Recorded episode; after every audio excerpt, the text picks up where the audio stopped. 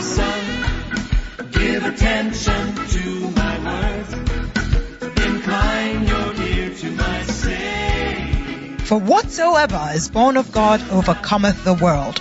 And this is the victory that overcometh the world, even our faith, which comes by hearing and hearing the word of God, rightly divided here with power, authority, and conviction by Bishop Eddie Addy from the Macarius Church headquarters. This anointed teaching will challenge you, strengthen you, and equip you for a truly victorious life in the Lord.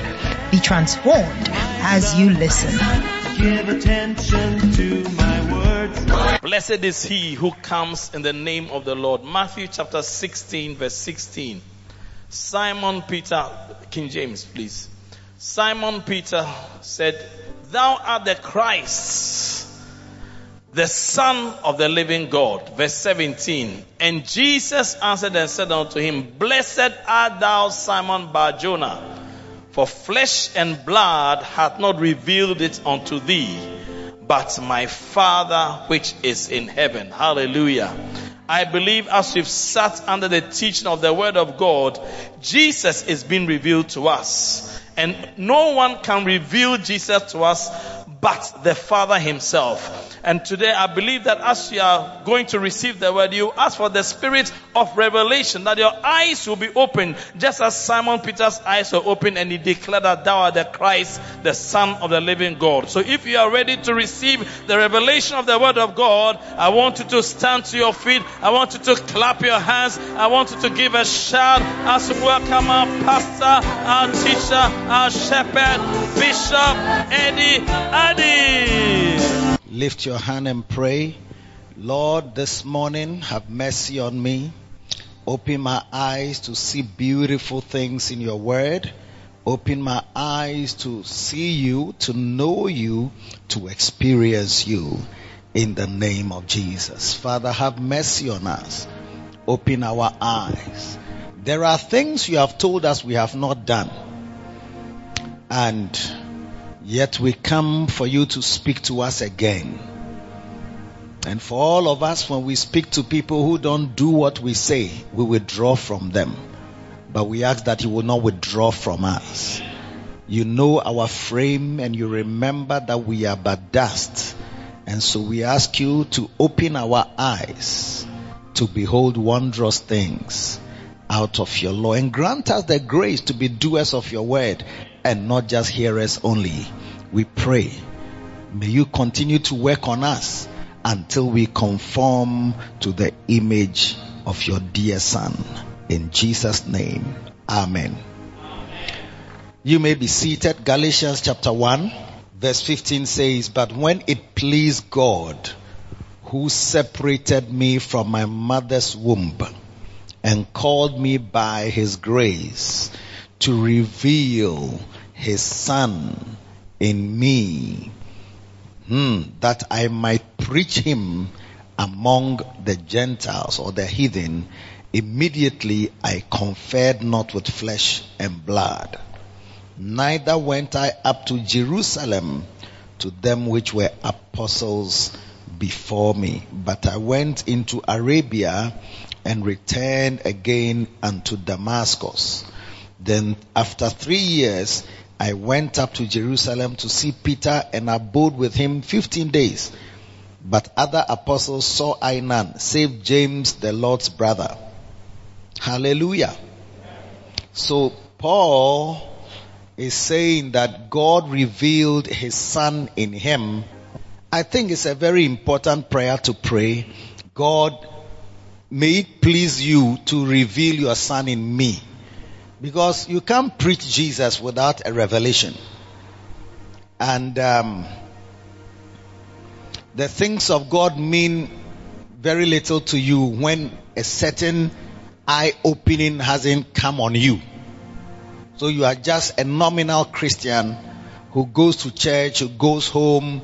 When they talk about serving Christ or preaching Christ, it means nothing to you. But there are some people who are passionate about Christ, who are zealous for Christ, who are all out for Jesus, and they don't want to, you know, have any other type of message associated with them apart from that they are Jesus people. We to even have a group called Jesus People. Do you get it? And then we had another group called Jesus, I think there's a church, Jesus Generation. Do you see? So, pray that God will reveal His Son in you. Can you pray that prayer right now? Lord, may it please you. Use the scripture to pray, to reveal when it pleased God, eh, who called me from my mother's womb. Okay? This is Paul who was killing people, but he says he was called from his mother's womb. You see, and, and called him by his grace to reveal his son in him so that he might preach him. Pray that God will have mercy on you. Everybody listening, watching, pray that God will have mercy on you and reveal, you know, his son in you so you can preach him.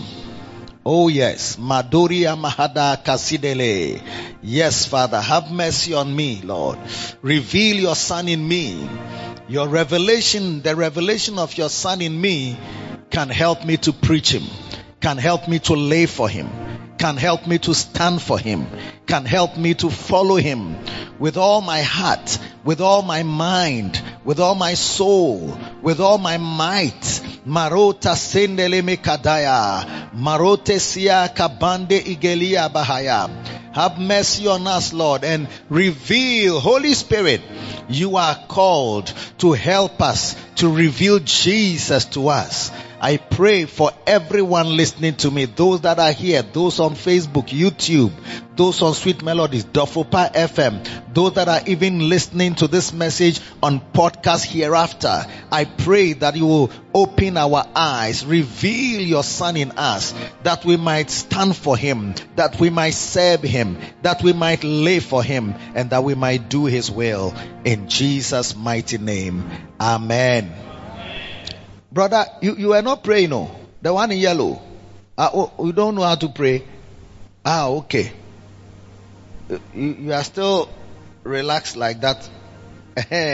Are you were praying? I couldn't hear your, I couldn't see your lips and I couldn't hear your voice. You are like Hannah. Or you are not like Hannah. okay. I hear you. Wonderful.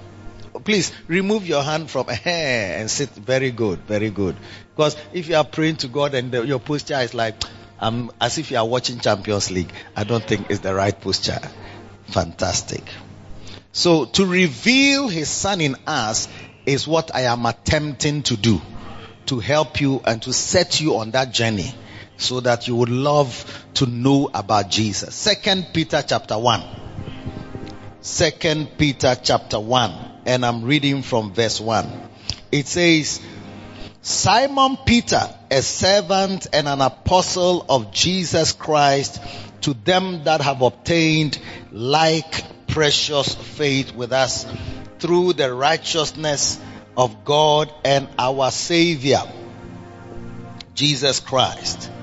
Verse 2 says, Grace and peace be multiplied unto you through the knowledge of God and of Jesus Christ.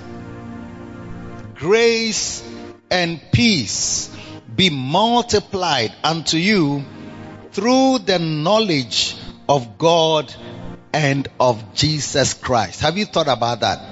There is the knowledge of God and the knowledge of Jesus Christ. When you don't, you, you may say you know God or you know Jesus, but maybe your knowledge is of God, but not of Jesus. Even though He and the Father are one, there is some kind of, if you like, distinction. Even though He revealed the Father to us, there is a distinction. There is something you must know and understand about Jesus. And it will help you greatly. The Bible says grace, which is the enabling power of God, the God's ability over your humanity. Huh? The Bible says grace, That ability to do things that your human strength cannot. That ability to do things with a motivation that is not human. A motivation that is not from human, even if you like, teaching or encouragement, but something that comes from God. Paul talks about the grace of giving. It's like some people have the grace of giving. And some people who don't have the grace of giving, no matter how much money they have, they won't give. It's an ability to give. Even when you don't have anything and you have the grace of giving, you still give beyond yourself. Are you listening to me? And the Bible says that grace, it multiplies on you through the knowledge. It's like your knowledge of God multiplies that grace. And your knowledge of Jesus Christ multiplies that grace. Not just added, but multiplies, increases. Whatever that grace is there to do in your life, it multiplies with a knowledge of Jesus that is different from just I'm a member of the church and they say we should come to church and they say we should give offerings and they say we should serve God. They say we should do bacenta and they say we should uh, come and be shepherds and they say we should try and be pastors and they say we should come for all night and they say we should pray. You will see that you, it's a struggle for you but a knowledge, a certain depth of knowledge of Jesus, who he is, why he came, what he said, what he said about different things of life, what he did. That knowledge, as it grows and it multiplies in you, it also multiplies the grace to do so many things for the Lord and in your life. And that is why I am praying that in this our short series, okay, I don't know how short it will be, but short enough. God will reveal his son to you. That's why Paul said, when it pleased God to reveal his son in me that I might preach him among the heathen. I did not consult with flesh and blood. I didn't go and negotiate or even find out from people what to do or where to go. I was called by him. And he revealed his son in me that he showed me Jesus. He was on his way to go and kill Christians who were representing Christ. And Jesus met him on the way. Yes. And a light flashed across his face. And he fell from his horse. And then he heard a voice. Then he became blind. Then he heard the voice. And the voice said, um, Saul, Saul, why persecutest thou me? and he said, Who are you, Lord? I'm Jesus, whom you are persecuting. The, the people that you are beating, that's me. He said, Really? Hey, I didn't know that that was. If I knew it was you, I would hate you like that. if I knew it was you, I won't treat you that way. Oh, I didn't know you were the one calling. Yeah. Have you had a call before that? You know, it's like, hey, stop that rough there. Then you realize that, hey, like somebody got a call from Bishop Dag Heward-Mills. I was, I was around when she got the, in fact, she, she got a text. And he was using a number, he was in another country, so he was using a different number. So that number was not saved on her phone. And the, he asked a question. Then she responded in an offhandish way. Then he, he followed up with another question, which was some way. And she said, Get a life. So I don't know how it happened, but I happened to be around and she was saying somebody was texting her and, you know, she doesn't know, I mean, this type of people who, you know, whatever. So I, I, I mean, she showed me the, I don't know how I even came in that she showed me the text. And when I saw the trend, the, the question, how it was framed, I didn't know the number in my head, but when I saw the way the question was framed, I said, ah, but wouldn't you know who this such a, who could ask such a question? He said, oh, who, who could ask such a question? I said, wow. So I typed the number on my phone and, and up came the name which I had saved on my phone, which he didn't know about. And then when I was reading the text, da da da da da da da da, get a life. Then he said, "Thank you." I said, "Hey, this text message, me even without knowing the number, I could feel that it's not because it was spiritual. It was spiritual, you know, spiritual. It's like, what are you doing with your life? Life is too short. Hey, how long will you resist him?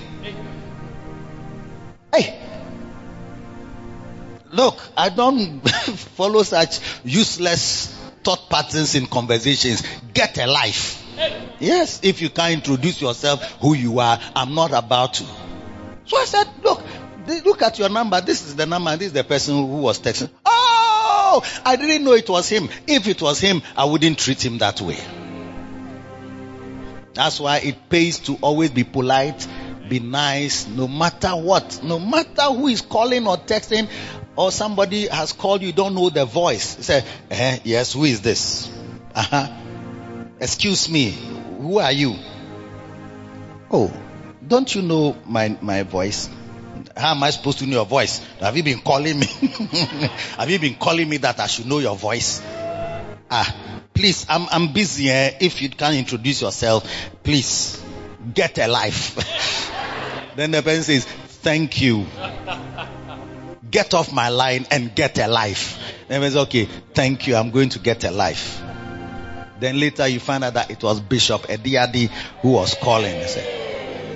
Then you start calling back. Then he doesn't pick. Then you start calling back. Then when he picks up, Bishop, I want, this one I'm on my knees. This one I'm on my knees. I'm on my knees. Hey, Bishop. But I have your number. Oh, I don't know how come your name didn't appear. Yes, it doesn't have to, you don't have to see my name to be nice. Dear lady. Often ladies are the ones who have such peppery and prickly answers when they don't know who is talking because they always feel that somebody is hating on them or, you know, trying to, you know, yeah, yeah, it's like, look, look, I'm not, I don't, I'm not one of those, you know, in case if you can't introduce yourself, better get a, get off my line and get a life. Hey! So Paul was killing Christians and he supervised the stoning of Stephen and got a letter to go to Damascus and arrest more people. On the way, he met Jesus. It changed him.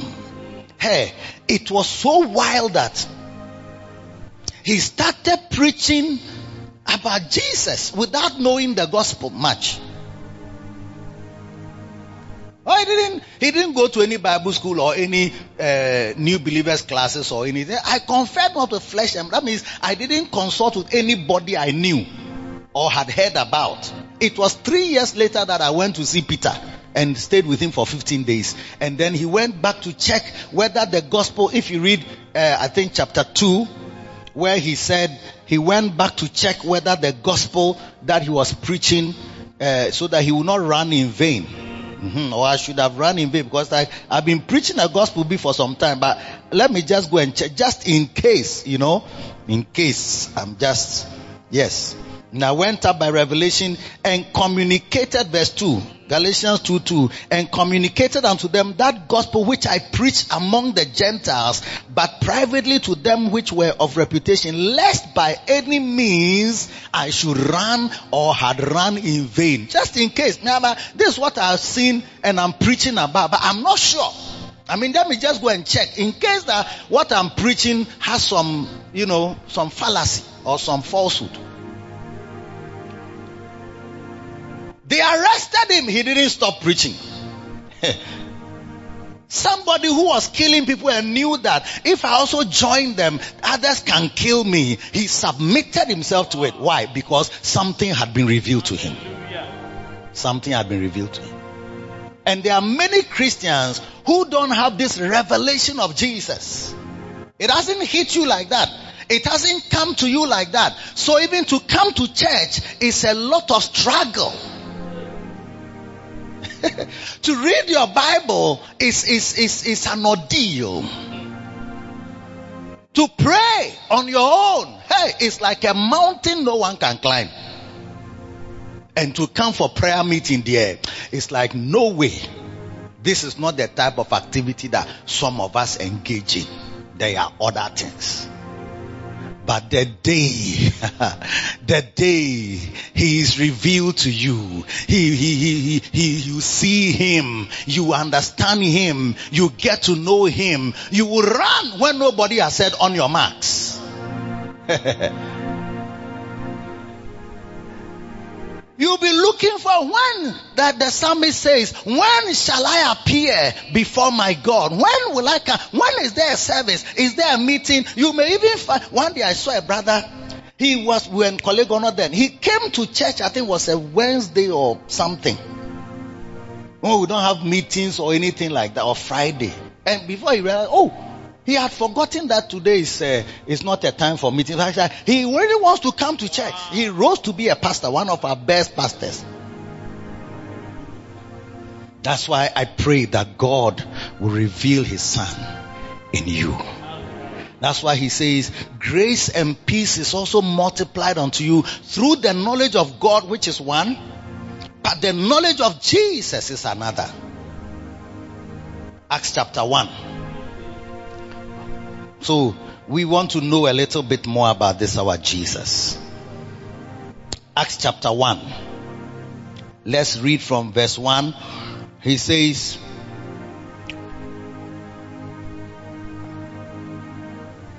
The former treatise have I made, O Theophilus, of all that Jesus began both to do and to teach until the day in which he was taken up. After that, he, he through the Holy Ghost had given commandments unto the apostles whom he had chosen. So Jesus, this is Luke. Dr. Luke is the one who wrote the book of Acts. And he had already written his first treatise, which is the book of Luke. So he says, this former treaty have I set forth, O Theophilus, of all that Jesus began both to do and to teach. So Jesus began to do and to teach. So there are things Jesus did and there are things Jesus taught. And you need to learn them and know them so that this Jesus can also be known by you. Our great Holy Spirit in John chapter 16 who has been given to us, our great teacher. We read from verse 7. Verse 7. He says, Nevertheless, I tell you the truth. It is expedient for you that I go away. For if I go not away, the comforter will not come unto you. But if I depart, I will send him unto you. The comforter is the Holy Spirit, the blessed paraclete the paraclete, the comforter, the standby, the advocate. That's the Holy Spirit. He says, when he is come, he will reprove the world of sin, of righteousness, and of judgment. Of sin because they believe not on me. Of righteousness because I go to my Father. Of judgment because the prince of this world is judged already. Verse 12. I have yet many things to say unto you, but you cannot bear them now. Howbeit, when he, the spirit of truth, is come, he will guide you into all truth.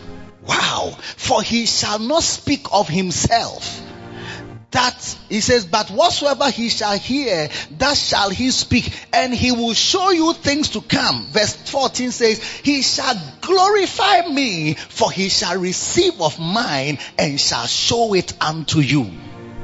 The Holy Spirit is coming. The greatest, if you like, we call him the third person of the Trinity. His arrival is to teach us more about Jesus. He won't speak of himself. He won't talk about himself. He will hear of the things of Jesus and he will show it unto the church. It's like the Holy Spirit, his main work when he comes is to glorify and to testify about Jesus. Yeah.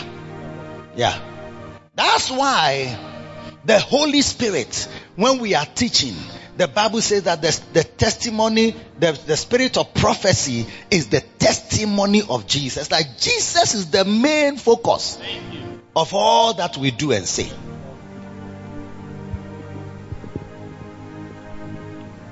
A revelation of Jesus can make you die for Christianity.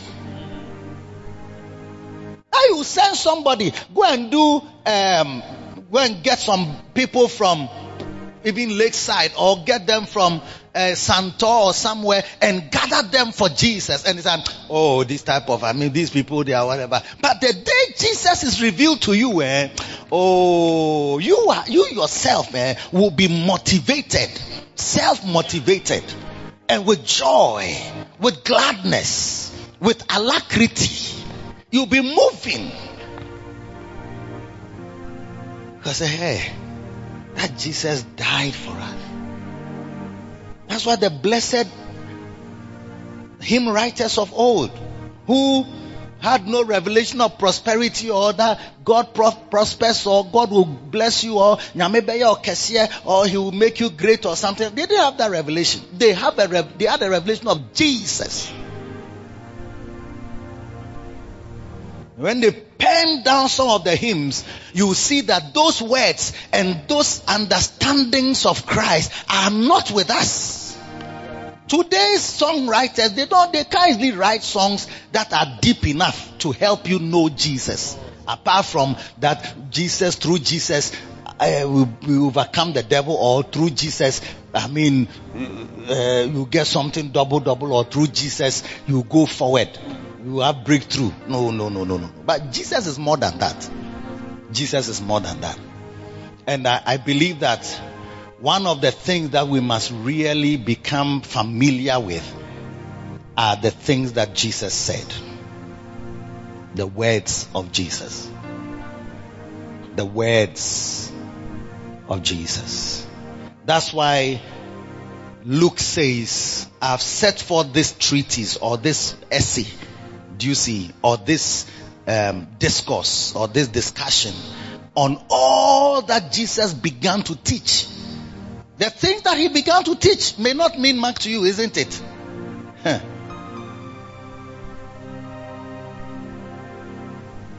He began to do and to teach.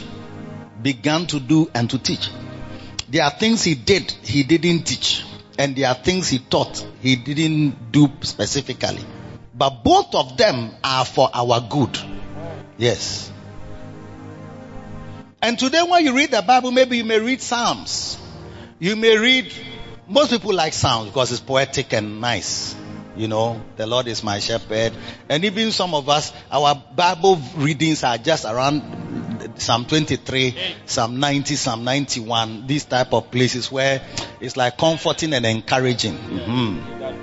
He that dwelleth in the secret place of the Most High shall abide under the shadow of the Almighty. And I will say of the Lord, He is my refuge. One thing have I desired of the Lord, that will I seek after, that I may dwell in the house of the Lord all the days of my life. Hey! The Lord is my shepherd. Some people to only Psalm 23 they know. And even these days, people don't know Psalm 23. I should ask. I should ask. Should I ask? So, brothers and sisters, let us now concern ourselves with the words of Jesus. He said, when the Spirit is come, He will take of what is mine. John 16 verse 14. 14. He shall glorify me for he shall receive of mine and shall show it unto you. That's the Holy Spirit. Verse 15, is it, is it of relevance? Verse 15. All things that the Father hath are mine. Therefore said I that he shall take of mine and shall show it unto you. When the Spirit is really moving on you, He makes you know the scriptures. He makes you know the word. He makes you know what is in the scriptures. When you are devoid of the Spirit, the words of the Bible, the words of God, the words of Jesus don't mean anything to you. I have my top 10 mistakes pastors make. And it's also, I'm sure, the top 10 mistakes that believers make. And one of the main mistakes that are made by pastors and by believers are ignoring the words of Jesus. Yes. Ignoring the words of Jesus is a major mistake of your life. You see, some Bibles have the words of Jesus colored red. I like the way you are writing. It's a sign of Christian improvement. Yes. Yes, please. I like the way you are writing. And I think writing is also good for hand exercises to deliver you from arthritis. I'm sure movement of your joints and, you know, is also therapeutic. So please, I advise you to, and you can also type. Typing, I don't know whether it's the same exercise, but it's a type of exercise where your fingers are moving. If you use all of them, but some of you use only one and two. This one and this one and this. One. Only one will be going like this. it's like, let us seek and find. are you there still? I love my Jesus. Yeah. And one of the foremost things that, you know, comes into your life when you are aligned properly with Jesus are that his words become special. Yeah. That's why some Bibles have his words in red. But having it just in red is not enough. Having Jesus' words in red so that, that, oh, it's separated from all the other ones. They are black. It's all separated. Or somebody put it this way that what he said is in red and what he did is in black. Which is also a way you can put it. Are you there still? It is a mistake to ignore the words of Jesus.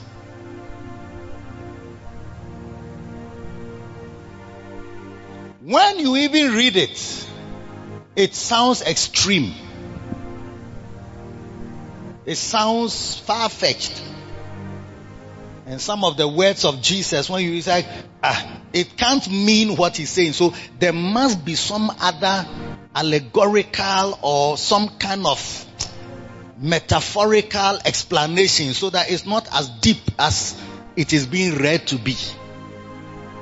For example, you, you read the Bible says that if your hand, your left hand causes you to sin or your right hand causes you to sin, cut it off. it is better to go to heaven maimed, like with one hand off, than to go to hell with both hands. Have you thought about that? Now, if your hand is the one that caused, then what about if it's your organ that is causing you to sin? Will you will you not remove it so that you are free? huh? By now, there'll be a lot of castrated brothers in the system. Some husbands may come home without their weapons of mass destruction because when they go out, it brings a problem. So, Charlie, this thing, I want to go to heaven. So, oh yeah. Yes. You cut off. You go and see the urologist that look, this particular my hand, my fingers are okay, my hands are okay, my eyes, even my eyes, my eyes too is also another problem. So go and see the ophthalmologist that he should take out your eyes and replace them with gauze, so that it's causing you to sin. You see, but it, you see, you'll be laughing. It, it's not possible to even imagine that that's what Jesus is trying to say. Like, is it possible that that's what he means? Oh, it's not true. It's not possible. Ah, I, I, he couldn't possibly mean that I should gouge out my eyes so that I walk as a blind, blind man. When I see girls, it's like, no. You follow them, uh, and some of you are like that. Any female you see, you are looking at the legs, you are looking at the behind, you are looking at the breast, you are looking at the eyes, you are looking, you are, every, you are looking to, if in case you could touch. You are imagining, oh, if this is how she is dressed, how will she be like undressed? Jesus says it's better that they remove your eyes like so you are free because when they remove your eyes, you will not see anyone. All men are men and human beings. If you wonder that is it a man who is talking or a woman who is talking? Oh, your voice is a bit it sounds feminine, but I thought it was a, a woman. You will know whether their breasts are flat or they are big. You will never know. You'll be free. I see, those words are difficult to believe. But that's our Jesus. He found heaven so precious to go to that whatever it takes to go there, brother, go there. When you go with one hand and they are clapping, you can't clap. But he says it's better. It's better that you are in heaven with one hand, but you don't understand it. That's why you toy and play with sin and toy and play with evil and think that it's okay if no one sees you. Now you have not understood the words of Jesus. Some of us even exalt the words of Paul, a murderer like Paul. When he was saved and he came and preached and after that he wrote letters, those letters are more precious to you than even the words that Jesus laid down for us. Or Peter. Peter, who denied Jesus three times. And and wrote how many books did he write? Just two first and second even we can make it one. How can his words be above? What about the prophets or psalms? King david his words. Isaiah jeremiah all of them were all people who wrote, the Bible says that they wrote concerning Jesus.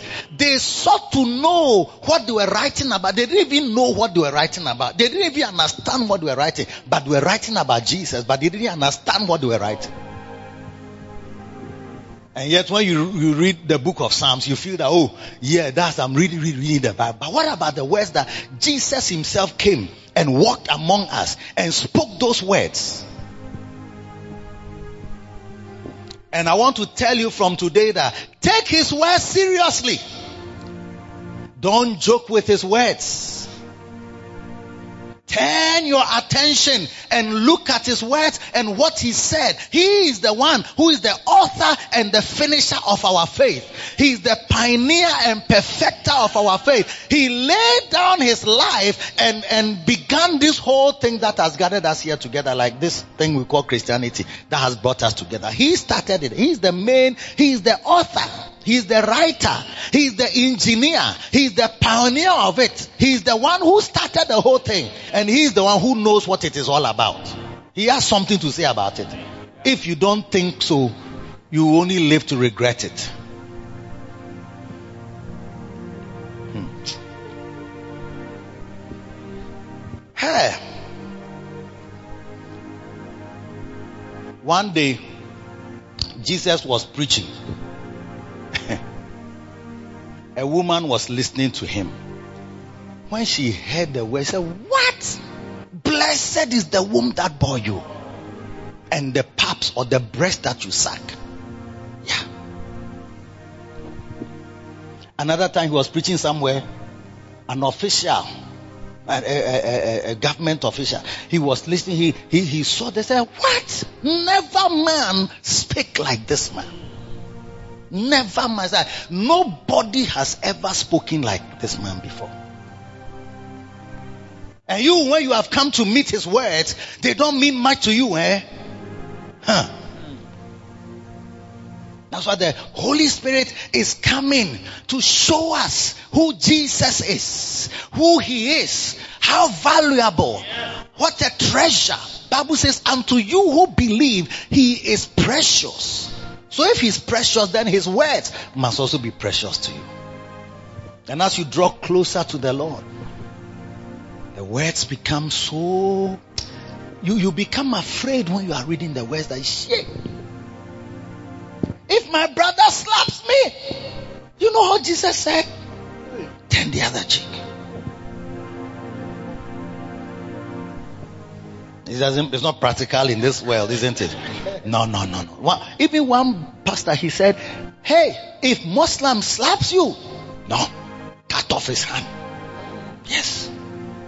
You have heard the Bible say, if, if, somebody slaps you on the right, turn the left. It's like when somebody slaps you like this, so tell him you haven't finished, please. It's left. I have another side. Add this one. if you are to follow it, there will be no conflict in your marriage. you didn't think I was going to say that, isn't it? Yeah. If you could follow that. He says, I have some things to say, so many things I want to share, but you can't bear them. That's why the Holy Spirit comes. And when He comes, He will reveal it to you. And you are also not making time for the Holy Spirit to show you the things. And after you have divorced, after you have your life has gone haywire, then you are rather teaching younger people that look, when I was your age, eh, I thought I was strong. Everything I prosecuted it. Hey, it was not easy. Oh, hey. Even before I got married, about six other brothers. I remember this guy. I would have married him, but hmm, I was so, I was like thorns to him. Hey. And then this other one. I want to tell you, the way you are going, you are going to be like me. I want to warn you. And they are also thinking, ah, you, you've had your time and things have not worked. Are you now going to advise us? Is it our fault that your thing didn't work? They get a life. get a life. Yeah. But I've been young. I've been in this thing, following Bible, reading Bible, trying to do it for more than 40 years. Yes. I've seen people who laughed at us. In those days, we, we, we had badges. I love Jesus. Jesus loves. Smile. Jesus loves you. The round one like that with an, uh, uh, an emoji, a laughing emoji. They say, smile. Jesus loves you. So when, when we are coming, you see that we are Jesus people. We identify ourselves from afar. They laughed at us. I've seen them 40 years after. Pointing to me. Oh, adios. They used to call me adios. Adios. Why dear? Why dear? We started at Chepa. It's a long time since we started this thing. You held on to it until this time and it's been good for you as they can see what God has used. My life, how it has turned out.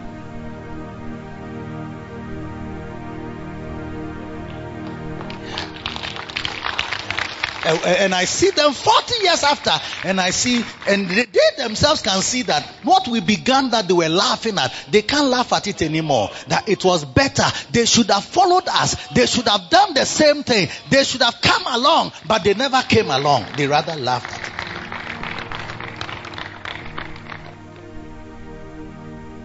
Never man speak like this man. Hey. Huh? One time he was preaching, somebody shouted, What a word is this? what a word. It's not only today that when we are preaching, people say, What a word is this? Jesus' time when he was preaching, they said, What a word is this? What a word is this? They were all amazed. Speak among themselves. What a word is this? Patrick, the preaching was nice. They were feeling it was worrying them. It was preaching. It was preaching. No, not, not miracles, but preaching. Say, what a word is this? What a word is this? I pray from today that you start to look at those words with love and with some eagerness. Yeah. I said they used to laugh at us, Coco. They laughed at us. Oh. They called us Krife. When you hear Krife, it means Christian fellowship members. It's like these are the people. Krife psyche, Krife like this. Hey, Charlie also a eh, Krife. This guy be Krife. He be Krife. Then sometimes it means it's so much that you want to hide your face. Oh. But we kept walking. We kept following. We've been at it oh, over 40 years. And now look at me talking to you and telling you, follow it or oh. follow it. Maybe you have 40 years ahead of you. Maybe you have 20. Maybe you have 100. I don't know what, how long you are going to live for. But choose Jesus. Choose to follow him. That's why he says, I am the light of life. He that followeth me shall never walk in darkness. If you follow this light, you will never walk in darkness. You say you are a Christian, uh, you, you follow the words more than you, you leave it. It's like, oh, let me just balance it, Charlie. Make a balance, and because the thing, no, it be like say, I follow this thing only, uh, you know, you know, go good. So you are in the church, but you have other underhand, backdoor maneuvers, you can see that no, this one it doesn't follow, doesn't follow the teachings, but you are following it. Hmm. Words are important.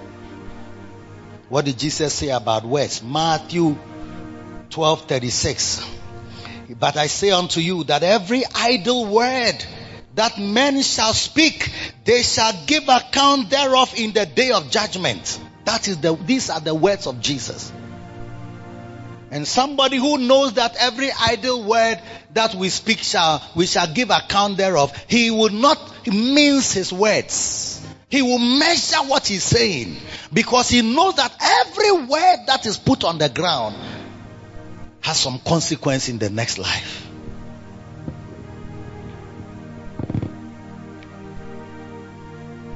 Jesus took a very high and unusual view of the value of words in general. Yes. Jesus taught that words will be used in the day of judgment.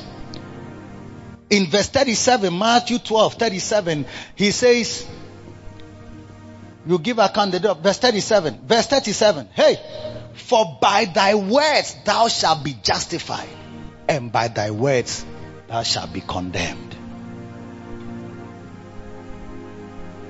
Hmm?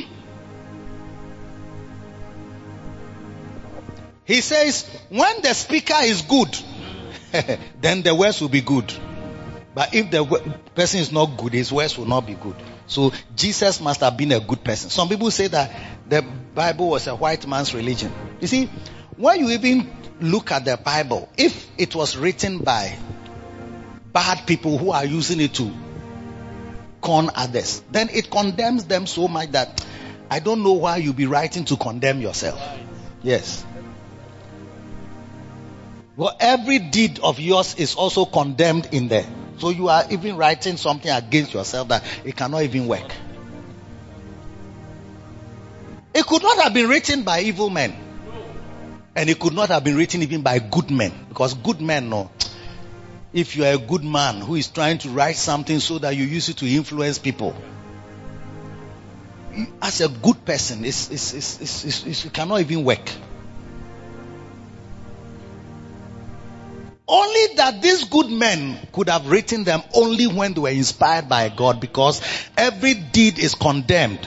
If you are even a hypocrite, a good person who is trying to do and a hypocrite, you, your works will be revealed. Only the Holy Spirit could have inspired people to write so that even their own bad deeds are written. Do you understand? You, you, you write, write a book of yourself, whether you write some of the things you have done. You marry a prostitute, you write it. You kill people, you write it. You are supervising somebody that you write it. Yes. You are a great king. Yes, you love God. You write beautiful songs, and yet you are a fornicator too. Kill somebody and you blow his wife and kill him on top, and you write it. Do you think you write? Will you, will you write the things? Huh? Will you write your thoughts? Those evil thoughts of jealousy and, and envy and th- will you expose them that, oh, in fact, when the person was singing, I was really jealous of her. Pa. In fact, in my heart, I was wishing that she would go off key so that uh, people will see that she's not the best singer. Do you think you write such things? But in the Bible, nothing of these writers was hidden from public view. The transparency is too, too supernatural.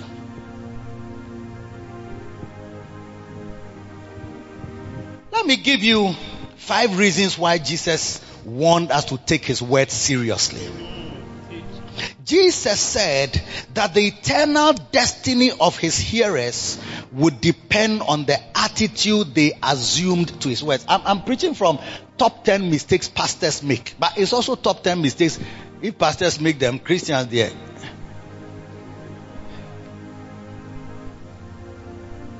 We make them more. Because you, you think that the pastor who is even saying the things that you are reading in the Bible. Because the pastor wants you to do something or he wants you to uh, come and give money. Jesus said that the eternal destiny of his hearers hmm, would depend on the attitude they assumed to his words. John 12 48. John 12 48. He that rejected me and receiveth not my words hath one that judgeth him. The word that I have spoken, the same shall judge him in the last day. The same shall judge him in the last day. If you reject Jesus and you, and you receive not his words, Eh? He says you have one thing that will judge you is the word that he has spoken is the same word that will judge the pasco of your life. The examination you will meet on judgment day are the words that he has spoken. Take it seriously. Hmm? In Matthew 7, when he speaks beautifully about the um, two people who built, anyone who hears these sayings of mine Anyone who hears these sayings of mine and doeth them. Anyone who hears these sayings of mine. Which are these sayings? The ones in the red letter. The ones attributable directly to Jesus. That he spoke them must, must put you at an attention that Jesus said this. It's Jesus' words. It's not even Paul trying to explain his words or Peter or John or um, I don't know who are the, the, the writers of the Bible. Who else wrote something? Matthew. No, even those who are explaining, because this one they even wrote what Jesus said. Paul, Peter, Paul, Paul, Peter, John, Luke, James. You see?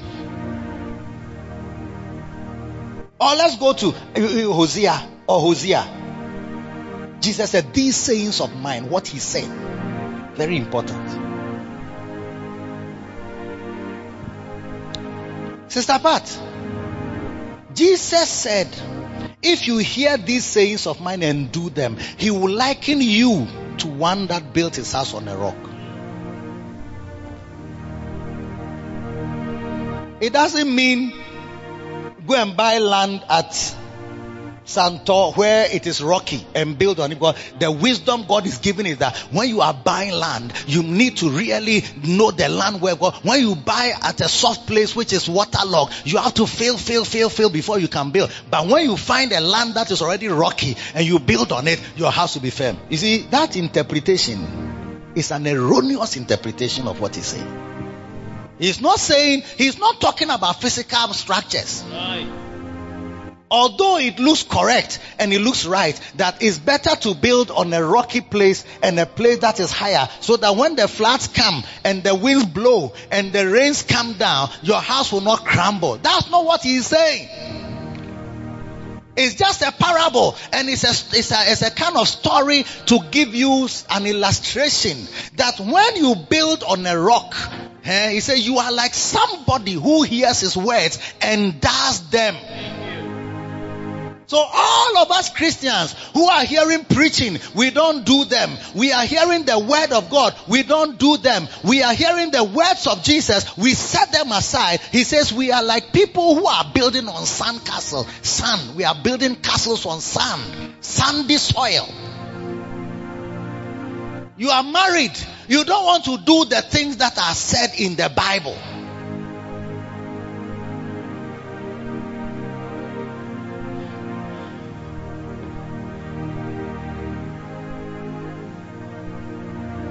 Bible says forgive. You say you can't forgive. What the person does, she does doing it too much. Say I can't forgive. Then you say, but and Jesus will say, when you stand praying, forgive, so that your Father will also forgive you your trespass. Say, I can't forgive. Ah, oh Jaime. Ah. And then eh, yatoto. Ah, it's too painful. Every day you forgive, forgive, forgive. No, it's allowing the person to continue. Let me show him something small so that he will stop. Are you the one to show somebody something for the person to stop? Yours is to learn how do I forgive from my heart? Yes. How do I let things drop?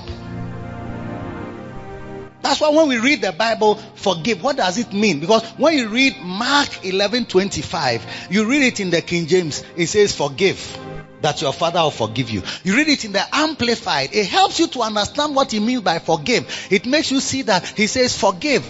If you have anything against anyone, forgive him and let it drop. Leave it. Let it go in order that your Father who is in heaven may also forgive you your own failings and shortcomings and let them drop. It must be on in your head when you are when you are in the house. You don't want to follow that one. Huh. That's why I say Jesus is saying that your eternal destiny so that if you go to heaven or you go to hell, how you have what you have done with the words that are shared. That's why it's dangerous to be hearing preaching.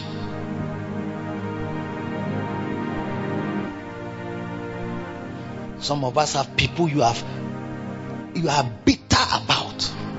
Yeah. Some people you have vowed that when you die they shouldn't come for your funeral. Young person like you. Like I heard one man say that when my my brother, this my brother and this my brother, they shouldn't step under my funeral. They shouldn't step. Then you come to church and put cloth on you and sit in front or sit in the back or sit on the side and say that you are a, a powerful Christian. They can bury you in the church, even under the stage, but you can easily go to hell directly because you didn't take his word seriously.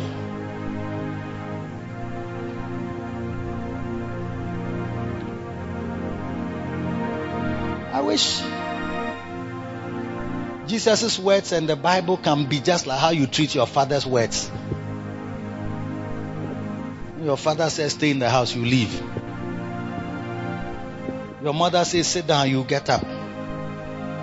Come at 9 o'clock, 11 o'clock, you have not even arrived. It's like it doesn't mean and you just come and then you squeeze your face. Kojo, Kojo, Eh, but I told you to come at 9 o'clock. Why you come at 11? Yeah, my, my, my traffic and other things. Ah, every day I'm, I'm, I'm 25. I'm 25. I'm no longer a small boy. You see, you can do that to your mother and your father, but you can't do that to Jesus.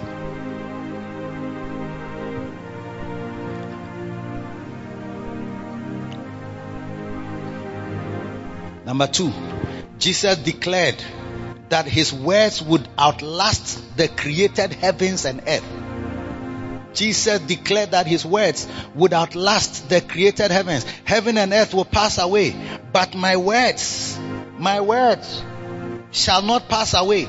Luke 21 23. Yes.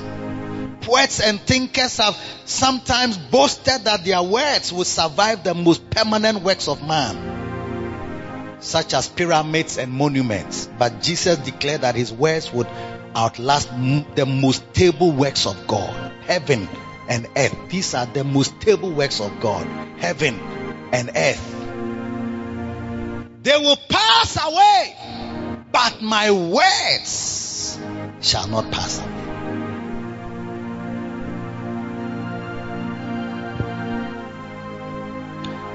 Jesus said that attachment to his words was a sign of attachment to himself. Yes.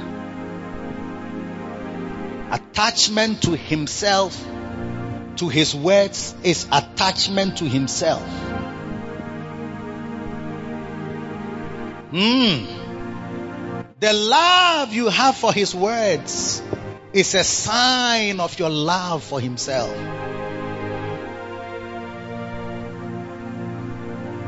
John 8 31. Let me start from verse 30. Verse 30 says, As he spake these words, many believed on him. Like you have believed on him, isn't it? How many believe on him?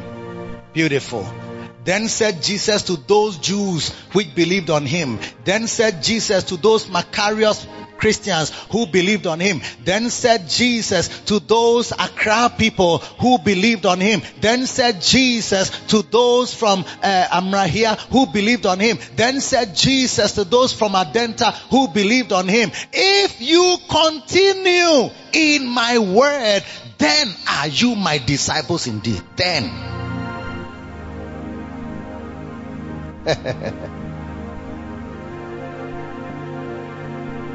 Hell will be full of Christians, so called Christians. If you continue, then said Jesus to those frontliners in the church who believed on him, then said Jesus to those bishops and reverends and lady pastors in Canary Yellow who believed on him, if you continue, no one is exempted from it.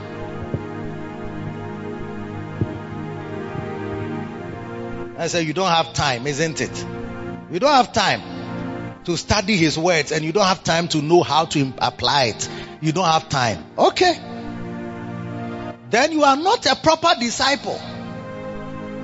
Your definition of a disciple is somebody who, who, who, is, who belongs to a, a, nice church and who, who, who dresses nicely and comes to sit in church. That's a disciple. But Jesus said that you must continue in my word. Then are you my disciples. He told the people who believe, it's not enough to say, I believe in you. You have to continue. You have to continue. My words, your attachment to my words is a sign of your discipleship.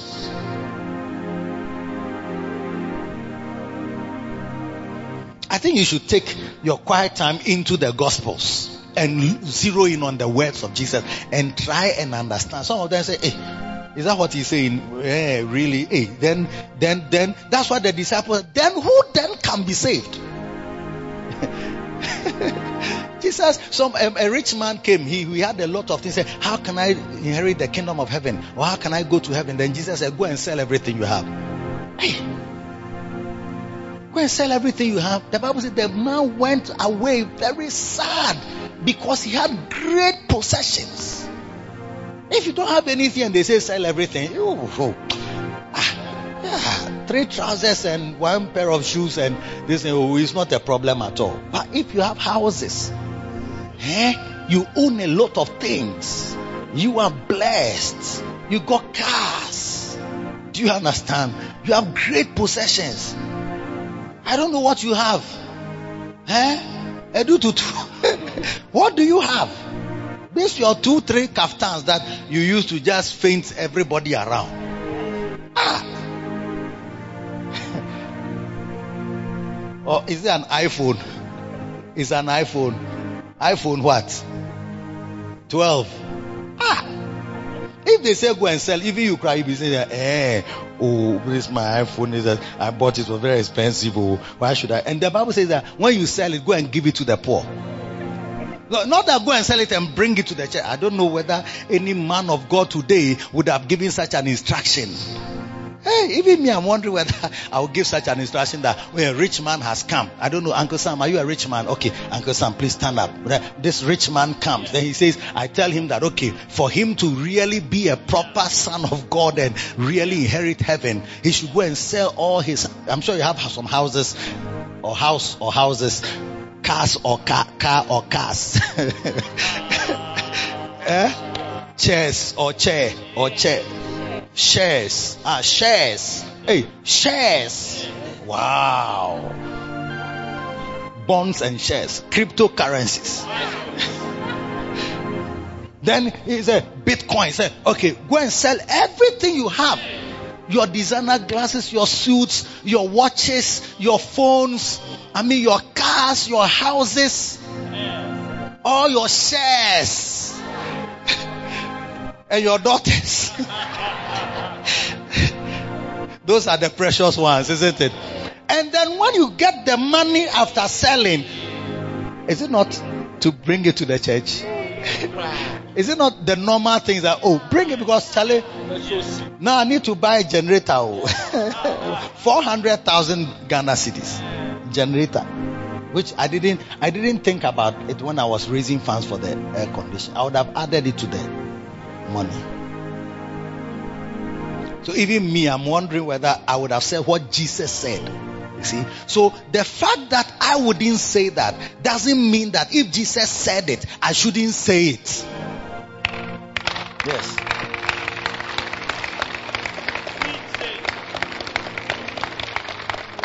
So Uncle Sam would have been one of the reasons that when he can't sell, would then go and give it the money and everything, give it to the poor. The things you can't sell, dash them. Say, hey, I'm sure my associates will be looking at me with two eyes that are bishop. I mean, is it that you don't know the realities on the ground? We need to buy generator, we need to buy air conditioning, we need to fix some things here and so on. And we need the money that the man is going to bring. Why should he give it to? Are we not poor here? Eh? As poor as church mouse, he should bring it here. We are the poor ones. And then maybe even somebody needs a better car. It's like the man is selling the car that they've been eyeing on the car park. He should take it away and go and give it to some other people who are not in the church. No, no, no, no, no, no, no, no, no, no. It's a very bad idea. Yes.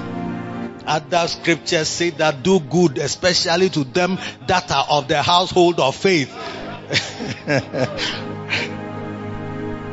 That's why sometimes you don't give to poor people. Because I, we cry, we need the things that we are I am poorer than him. Me too, I'm poor. I also need people to give to me. But Jesus said, Yes, with men it is impossible for somebody like that who is rich, who is prosperous, to, to sell everything and come and follow him. It's, well, it's possible with God. It is possible with God. Peter looked at the Peter looked at the illustration and the, he said, who can be saved. Because the thing there, if this is how salvation is, then it's not possible for anybody to be saved. I say it's possible.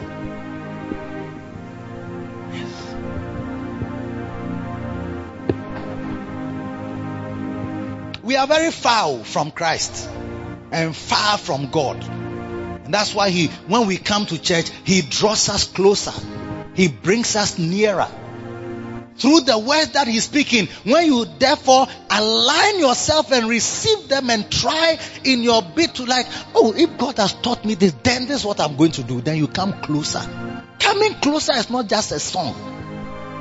I am more than a song. Today I brought myself. I am your worship. Receive. You see, you can be singing a song, but your heart, that's why Jesus said, these people, they draw near with their lips, but their heart is too far from me.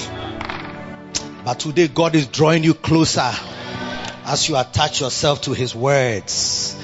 Number four, when Mary was seated at his feet listening to his words, he declared that he, she was doing the one thing that was needful. Mary was seated at his feet listening to his words. Hey, hey. Luke chapter 10, verse 38. uh, 28, uh, 38, yes, 38. He says, Now it came to pass as they went that he entered into a certain village, and a certain woman named Martha received him into her house. And she had a sister called Mary, which also sat at Jesus' feet and heard his word. Hearing word. Hearing word hearing word. And Jesus, the Bible says, next one, next one, next one, next one. And, and, Ma- but Martha was cumbered or was busy about much serving and came to Jesus and said, Lord, does thou not care that my sister hath left me to serve alone? Bid her, therefore, that she help me. And Jesus answered, Martha, Martha, thou art careful and troubled about many things, but one thing is needful, and Mary hath chosen that good part which shall not be taken away from her. She had chosen the most needful thing was to sit at the master's feet and hear his words. May you be one that loves his words and hear his words and do his words.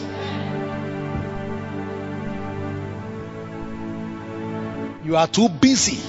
Every day I'm going to work through traffic. I'm checking this one here. I have to see somebody at Osu. I'm coming to Labadi. I have to see somebody at Trade Fair. I have to have a meeting with somebody at Labadi Beach. I have to meet somebody at uh, the Tesano. I have to check something at Achimota and come. I'll be back just now. I'm, I'm I'll be just, uh, moving up and down, moving up and down. But his words mean nothing when there's an opportunity to hear, to sit at his feet and hear his words, it's not interesting to you.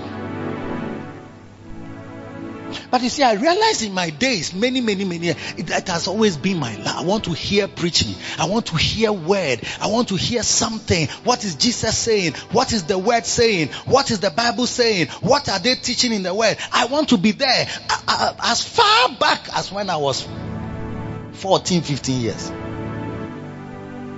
Now I'm almost 60. That's like more than 45 years ago. It's not preaching that has made me love the word.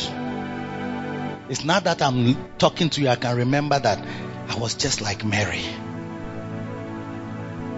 A songwriter says, I want to be like John who laid his head in his bosom. I want to be like Mary who sat at his feet and heard his word. I don't want to worship from afar. I don't want to be too far from God. I don't want to be too detached from his words. If you're a wife, you must love his words. If you're a husband, you must love his words. If you're a worker, you must love his words. If you're a businessman, you must love his words. Never use your business thing to just replace it and say, eh, I'm too busy for this. I'm too busy. I don't have time for that. I don't have time for that. The most needful thing is the word. Is the words of Jesus.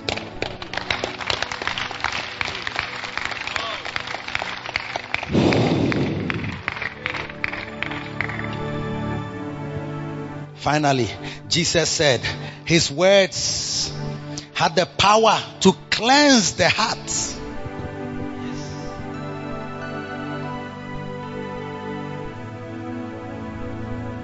His words have the power to cleanse the heart. In John 15, 3, he says, Now you are clean through the word which I have spoken unto you. John 8:51 Verily verily I say unto you if a man keep my saying he shall never see death. John 6:63 It is the spirit that quickeneth but the flesh profiteth nothing. The words that I speak unto you they are spirit and they are life.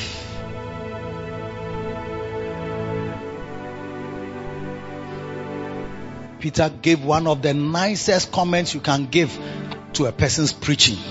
John 6:68. he said, "To whom shall we go? You have the words of eternal life. To whom shall we go? You have the words of eternal life." These are the words that if heaven will not pass away and, and, and this word will never pass away, then when you attach yourself to that word, you will never pass away because you are going on and on. Even in this life, you'll never be irrelevant. You never pass away. You never go out of fashion. You never go out of out of vogue. Yeah, I wanted to use that word, but I, wasn't sure that people understand. Yeah. Anyway, as I close, you think fashion, what will keep you in step with realities is the word of God. Jesus' words. The words that Jesus speak, they are spirit and they are life. The words that Jesus gave. That's why he says, I've, I've set forth the things that Jesus began to do and to teach. I've written them down. And many other things did Jesus, which are not written in this book. Because if all the things Jesus did were to be written, even the world cannot contain the volume of books that would be written. JR. Huh.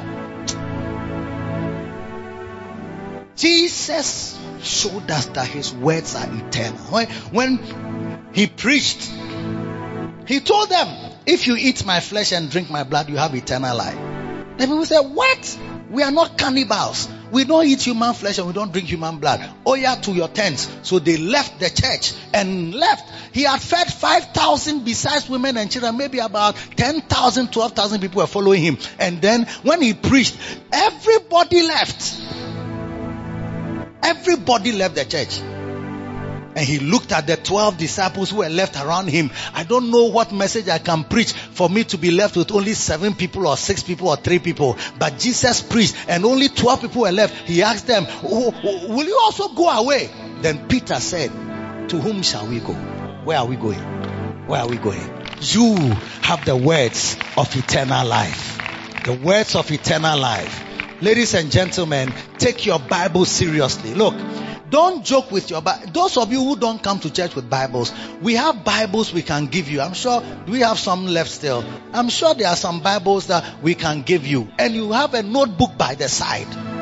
Don't come to church with your hand pan like that. That me dear, I don't carry Bible. And when you carry your Bible, you tell people that look, me, I'm a Jesus man. Yes, I'm a Jesus man. These are things that Jesus said. I take them seriously. Yes. I'm a Jesus fanatic. Now one day when you stand there, his words are now said they bring the words up. Uh-huh, come, come, come, come, come. You say what? Your name is what? Huh? You are Frida what? Okay, stand here. Then they say you are in church, you used to go to church every day. Good. Did you hear the words that were spoken of that Jesus said? Yes. Which one? you are not asking which one. Let us become word addicts of the words of Jesus. Let us take them seriously. Let's become wiser by hearing his words and doing them. Let us attach ourselves to his words so that he himself can see that we are tied to himself. Oh, yes. Oh, yes. That will be the difference. That will be the difference. For there is coming a time that will be the difference. That will be the difference.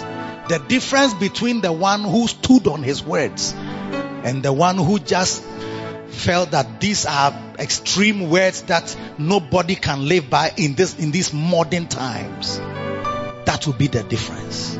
It will be the difference in your marriage. It will be the difference in your business. It will be the difference in the future for your Christianity.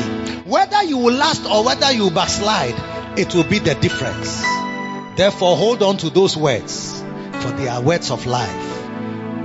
Lift your hand and just pray, Lord. Oh, yes. May I attach myself to your words. Balike badori imahanda limaneria. Seyo tabiaka kande ilimarada. Eya moka pande limarato savri midiages. Jesus of Nazareth. Le marota simiaga baderini mihayaga. Oh, my Father. Oh, my Father. Madorini mikadaya. The things that my Savior preached, the things that my Savior taught. I have not given so much attention to. But today we rise up. Today we open our hearts to His words, to His life. Those life giving words, spirit and life giving words, may they enter into our hearts, enter into our lives. Maberi kaboria bahada. Gentolimiki bara mazudia makate viniminaya. Eloma kabiriebo safinimiki dayagala. Yes, mighty God, Ajile mo safidebi agada. Ionoko toria basendere meneria. May I attach myself to your words. May I hold on to your words. May I run with your words. May I believe in your words. May I live by your words. Oh Jesus. Oh Jesus. The light of life. The light of life is shining on. The light of life is shining on. The light of life is shining on. There shall be no more darkness. There shall be no more darkness. There shall be no more darkness. There shall be no more darkness. Grace will be multiplied. Peace will be multiplied. Grace will be multiplied. Peace will be multiplied. Dalikero tasimineriada. Reko sapatarina manaria. Blessed be God. Blessed be God. Father, we give you thanks. We give you praise. Thank you for your words. Thank you for your word that is alive still. The words are alive still. Heaven and earth will pass away, but those words, beautiful words of life, beautiful words of hope, beautiful words of healing and of love will never pass away. We thank you. Oh, have mercy on your church and your people that we may attach ourselves to your words so we may last and outlast everything that is around us. We thank you, mighty God. We thank you in Jesus' name. Amen.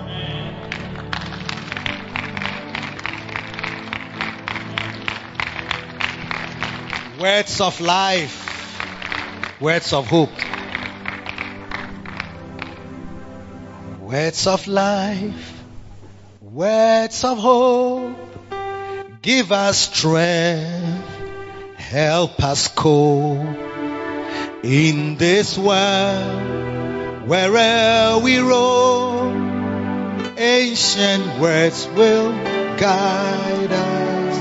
Oh, oh ancient words, ever true, changing me and changing.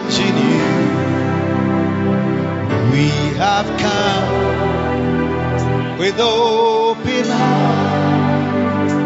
Oh, let the ancient words in Ancient words, ever true, changing me and changing you. We have come with open hearts. Oh, let the ancient words impart. Lift your hand, Father. We thank you for the opportunity to hear these words of life and words of hope. May we attach our lives, our hearts, everything we do in this life to the words of Jesus, to the words of this great book. We thank you, mighty God, in Jesus' mighty name. As every head is bowed and every eye closed, if you are brought here, you are not a born again Christian. But today you want to give your life to Jesus. As every head is bowed and every eye closed, I want to pray for you. And I want you to be born again and to give your life to Jesus. Jesus will make the difference in your life. Wherever you are today, I want to pray for you.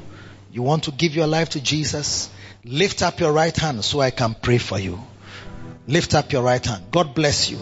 God bless you. God bless you. One day you will stand before God and the words that Jesus spoke, the words of this great book, you have heard it time and time again, will come to be your judgment on that day because you gave your life to Jesus. it will be well with you. Somebody invited you here today, but you are not a born again Christian.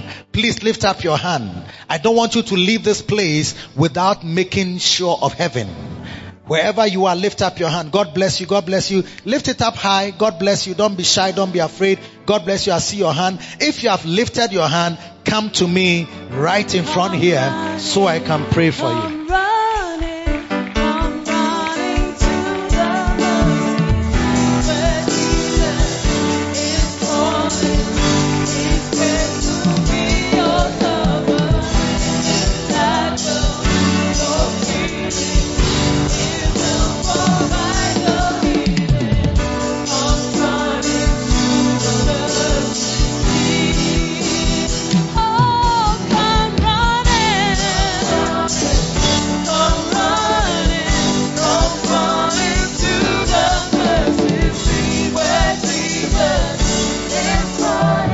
Lift your hands with me in front here and pray this prayer after me.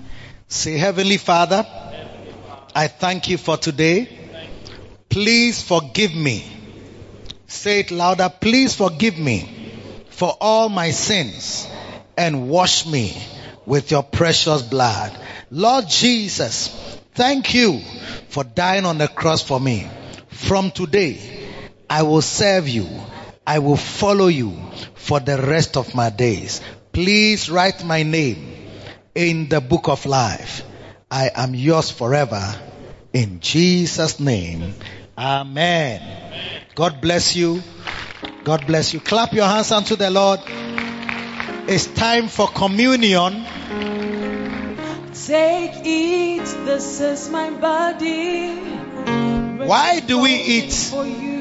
Why do we eat the bread and why do we eat, drink the? Blood, Because Jesus said it. He said, if you eat my flesh and drink my blood, you have eternal life. Yes. He says, this cup of blessing which we break, it is the communion of the body of Jesus. And the blood and the wine that we drink, it is the communion of the blood of Jesus. So as we part, we lift it up and pray and say, this is the body of Jesus Christ. This is the body of Jesus Christ. Father, we thank you for your blessing. We receive this, the body of Jesus Christ, in Jesus' name. Amen. The body of Jesus Christ, eat it.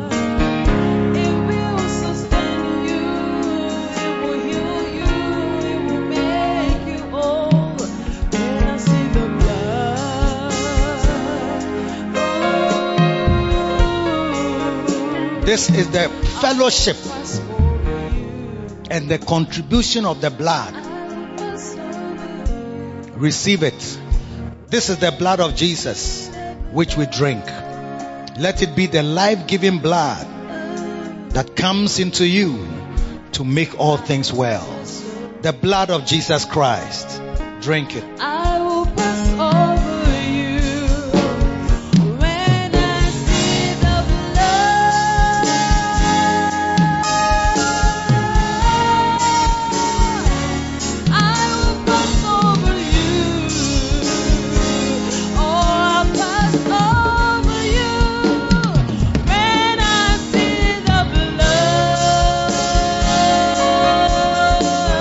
Lift your hand. Receive a blessing. Receive a blessing. The Lord help you. The Lord bless you. The Lord shine his face and correct all abnormalities in your life. Whatever is confused, let his peace fill it. Whatever is wrong, let his power correct it. Whatever is weak, let his mighty hand strengthen it. The Lord help you. Whatever you have lost, may you gain it and may you have it in multiple measure. In Jesus' mighty name. The Lord defend you. The Lord protect you. Your loved ones, your children, your family, your home. May no evil person ever gain access to your house by day or by night, safety is of the Lord. In Jesus' name. Amen. Clap your hands. We have no doubt that you have received a blessing from the Word of God preached by Bishop Eddie Addy. Do join either of our Victory Secret services from the Macarius Church headquarters, East Legon Hills, Accra, this and every Sunday at 7.30 p.m. and 10.30 a.m. Connect with Bishop Eddie Addy on Facebook Live, YouTube, Instagram, and Twitter. God bless you and lead you in a series of victories.